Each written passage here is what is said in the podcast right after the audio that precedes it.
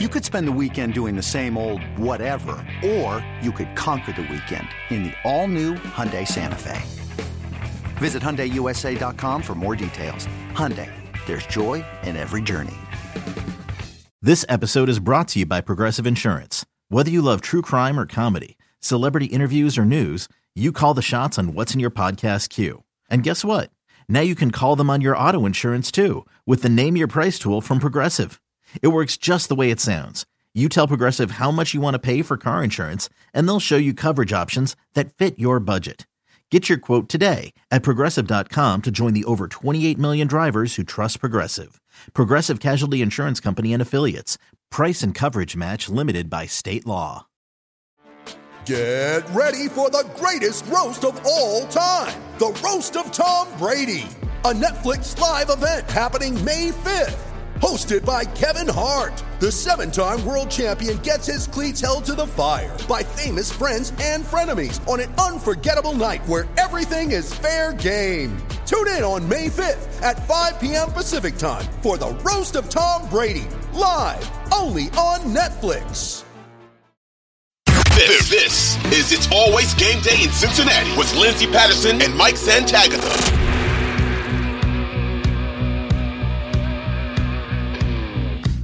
We are back on It's Always Game Day in Cincinnati. Really short week for the Cincinnati Bengals, the Baltimore Ravens. A huge matchup. I know a lot of NFL fans are excited about this one on Thursday Night Football. The Cincinnati Bengals are going to hit the road. We have a special guest from Baltimore, Reeta Hubbard. How are you doing, Reeta? Thank you guys for having me. It's yes, it is a very very short week, but uh, I guess we'll make this do what it does. yeah, one of the biggest things right now in Cincinnati is obviously Trey Hendrickson, Sam Hubbard, Tee Higgins, who can go there? Um, you know, we're at the point of the season where, you know, injuries are a thing, and it always feels like injuries are the storyline when we play the Baltimore Ravens. Um, when it comes to to the health of the team right now, how, how's everybody doing? And is there anything that's standing out? So on our end, um, it looks like Ronnie Stanley and Marlon Humphrey. If I had to guess, they won't be playing on Sunday. They're listed as day to day, but um, you know, they just sustained injuries in the Browns game on Sunday. So that's problematic as well. You're losing your left tackle and your um, one of your best cornerbacks. The good thing on the if the Ravens look at it this way is that neither one of those guys played in the first game against Cincinnati. So that could be a thing. But they're also without Morgan Moses, who has missed a couple of weeks at right tackle. Um, it's not ideal, obviously, to have both your left tackle and your right tackle be out. So that is something that uh, we've been watching. Although he's been a full participant in practice, we just have not seen him uh, make it to the field. So they're hopeful that that is going to happen as well. So aside from that, it doesn't seem to be a whole lot of injuries um, currently in terms of um, guys not being able to play on Thursday. Humphrey and um, Ronnie Stanley are the ones that I think that we have to watch out for the most. Because if that's the case, they're going to have to use Pat Mekari at left tackle.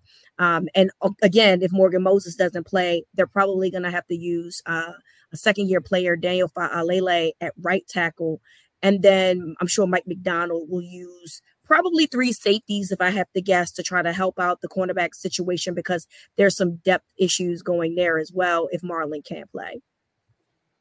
There were a few. It feels like there's a few different, uh, well, differences in what the Ravens are doing right now versus what happened week two. One of them, at least to my highlight viewing, was Keaton Mitchell. That guy didn't even play in week two. I don't think. I think it was all Gus Edwards and Justice Hill. So, how is there anything else that has changed, at least you know, personnel wise, with some names we might not recognize from that week two game, or is it mostly just, you know, they kind of made a swap at running back with Keaton Mitchell getting some carries? Yeah, so Keaton Mitchell really just got his big, you know, first game a couple weeks ago um, against Seattle. He's been on the roster um, for a while, but I believe he was on the IR for the first couple of weeks this season, and then he came off and, and got some action there. And it's funny because he did not receive much action in the Browns game, and a lot of fans um, questioned that. And Harbaugh had said in his press conference, okay, well, we could have done better. He only had three carries, I believe, um, in that game after having the great game that he had against Seattle. And he scored a touchdown as well in the Browns game. So that was very interesting to see him kind of go ghost um, in that regard. In, in terms of other players, No, I mean, you know, Geno Stone has obviously been a guy that has played well on defense. I believe he currently leads the league um, in interceptions. So that's something that really didn't transpire, obviously, in week two. Um, you're finally seeing Odell Beckham Jr. get more involved. Then that's something that we really didn't get an opportunity to see back then. He just scored his second touchdown of the season in Sunday's game, but essentially is uh, the same guys. I think Mark Andrews, that was his first game back um, week two. So you didn't really see a whole lot of Mark Andrews action because he was still coming back from an injury, but he's been more productive in this offense as the weeks have gone on.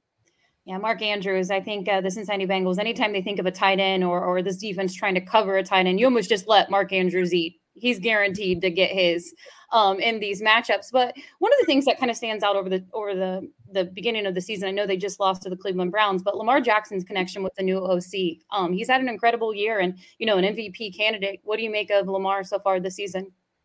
Lamar has done really great uh, in terms of a lot of things. You know, he has really uh, found a way to try to stay in the pocket as long as possible. Probably more than I'd like to see him in some situations. Um, but I also understand the logic of, you know, he's tired of being perceived as just this guy that can run the ball that passes sometimes. He wants to be perceived as a quarterback. And so um, this offense, I, I think, does allow it. But Lamar does have a fumble problem, whether it be you believe that he's the person responsible or the running back, because a lot of times it's RPO situations where, you know, there's a, uh, they're trying to pass it off and Lamar intends to keep it and there's some miscommunication there. Uh, but ultimately, he, he has had some fumbles in a lot of games. Um, there's been, you know, some interceptions, and I'm not even talking about the batted down pass that happened in the, the Browns game on Sunday, but there was another interception that he had trying to get the ball to Rashod Bateman. So the turnovers have been a thing. And I feel like potentially it would leave him out of an MVP conversation. But if he can find a way to get those tied together, you know, loose tie those loose ends when it comes to the turnovers, particularly fumbles, because interceptions isn't really his issue. It's been the fumbling that's been the issue. Then I think that we could have a more it would be a conversation of MVP that, that would have more stability to it as of right now.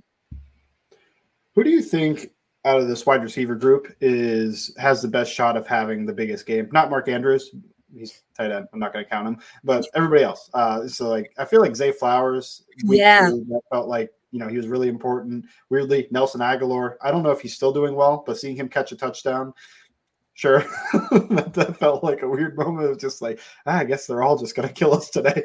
Uh, but maybe he's doing well. I don't know. Um, and then Rashod Bateman. Uh, first round pick. I don't know how he's done this year. And Odell obviously caught his second touchdown. So is it just a conglomerative effort to put something together, or do any of these guys separate themselves as like that looks like the best player out of this group?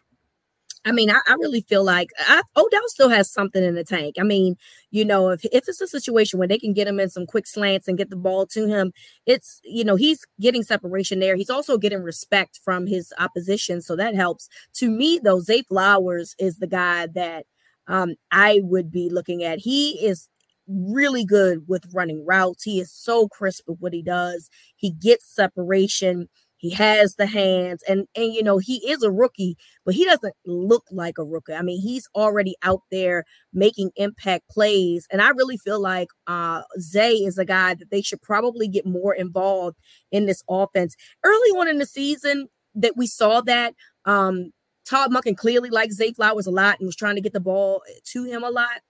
And then as the weeks have gone on, they, he shared the, the load.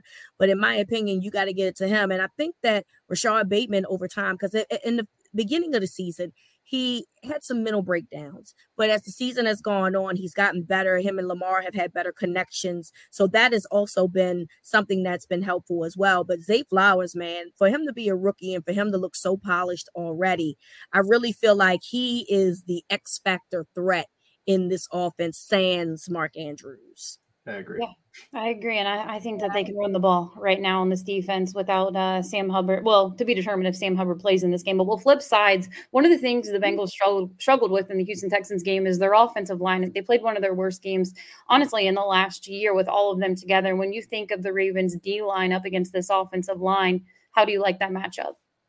So the Ravens, in terms of pass rush, has been okay. You know, uh, in terms of the guys that they have up front.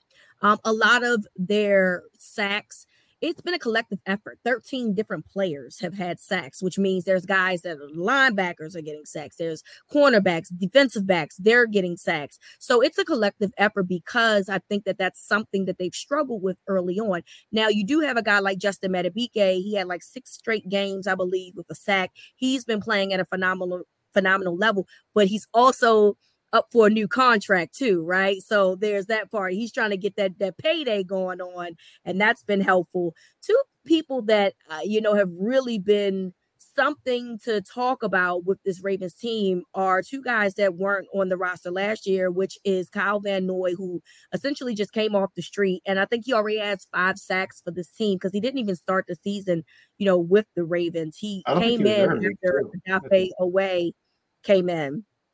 But then also you have Jadeveon Clowney, who's also played very well, obviously coming from Cleveland as well. So, you know, for them to have the experienced guys being the ones that are the, the concerns that the Bengals have at the pass rush kind of says a lot about the what I consider to be a weak part of this Ravens team, which is to me, they don't get a ton of pressure with the guys up front, but there are other guys that make up for that.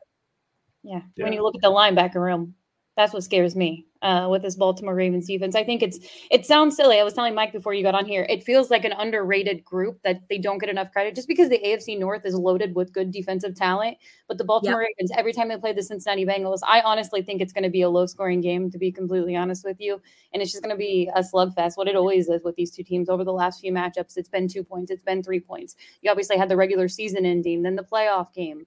Um, but no, I'm expecting a good matchup. But Mike, do you have any more before we get a little prediction from Reeta? No, I just Kyle Van Noy. I was like, yeah, I think he got signed after week two, and he's just had five yep. sacks in that period. So that's definitely a name to watch.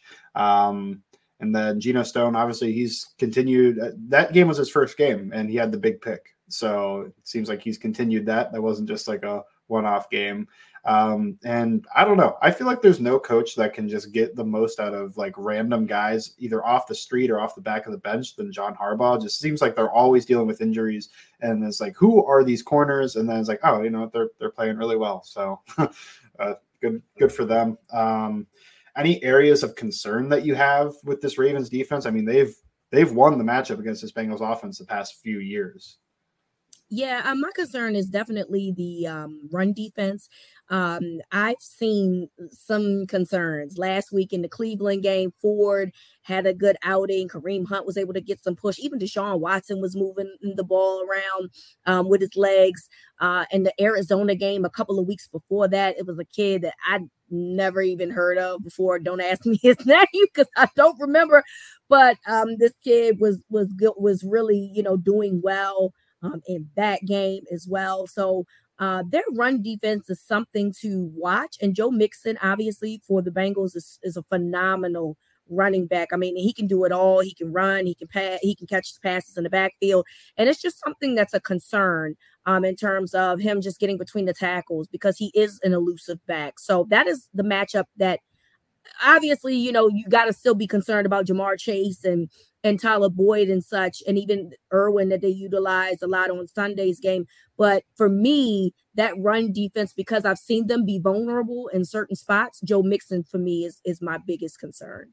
With threats to our nation waiting around every corner, adaptability is more important than ever. When conditions change without notice, quick strategic thinking is crucial. And with obstacles consistently impending, determination is essential in overcoming them. It's this willingness, decisiveness, and resilience that sets Marines apart. With our fighting spirit, we don't just fight battles, we win them. Marines are the constant our nation counts on to fight the unknown. And through adaptable problem solving, we do just that.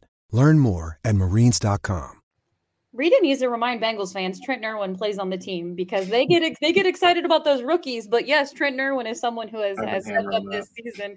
Um, but overall, I mean, we're gonna have you on here. We, the AFC North is absolutely wild right now. Um, it really feels like it's gonna be a fun finish for all of these teams. Uh, but for the Baltimore Ravens, Cincinnati Bengals, Thursday night football, huge matchup. Give me your prediction. What's gonna happen? First of all, I want to apologize that my cat likes I to have um, she loves to have FaceTime, and she does this every time we do our podcast. So I apologize, guys, that my cat wants to have a cameo performance. We love it. We love it. Um, you know, I- I'm with you on this. Listen, I go back and forth about this. My partner Cordell from Winning Drive uh, picked the Bengals, and I felt like, well, he picked the Bengals. Somebody got to pick the Ravens, so I did, and obviously we both picked them to be close games.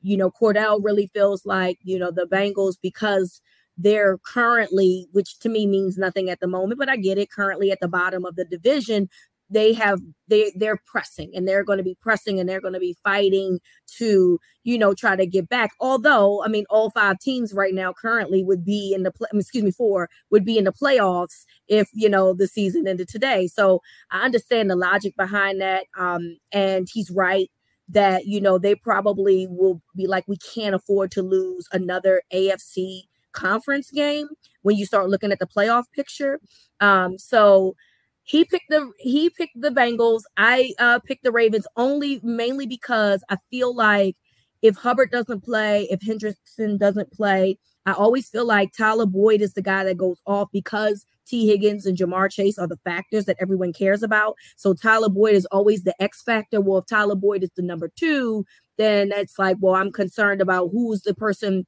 that the Ravens feel like that they have to be concerned um, for. So I'm with you. I do think it's going to be a close game. I think it'll come down to a field goal, but I think that uh, the Ravens will find a way to win. And again, my partner Cordell said that the Bengals will win. So we're, we're, different. We're on different ends of it, but we both think there's going to be a close game. Uh, we both think both teams are going to be pressing to try to find a win because both teams lost on Sunday. Yeah, no, I agree with you. I, I it's always that field goal walk off. I just I, I don't want I don't want Tucker to get so close. I mean, it could be they could be 60 yards out and I'm like he's going to hit the walk off. No doubt. There it is. Now, the one thing the good thing about this for for the Bengals, not for the Ravens, is that Tucker has struggled um post 50 yard field goals this season. And and and while I'm not ready to have a conversation about this yet cuz some of it has been holds, you know, in the snaps, um it's something to look at. So if the Ravens are in a position to try to win it with a field goal and it's 50 plus yards, I'm just saying that there's a chance it might not happen. I, I, love it. I, am going. I always go 23 to 20 when I'm like, it's going to be a close game. It's probably going to be a field goal, and it feels like a safe score. So that's what it'll go. And I'll, I, it's a Cincinnati podcast, so I'll probably take Cincinnati. But would I be surprised if they drop this game? Not at all. Honestly, it's going to be two tough teams, two two talented teams. Um, I know that you know the record doesn't show for the Cincinnati Bengals, but I would put Baltimore and Cincinnati right there at the at the very top of the AFC North um, because they are just two talented, fun teams, and and they have their quarterback. Um, and that is the biggest thing in the NFL right now. But uh, Mike, what's your quick prediction?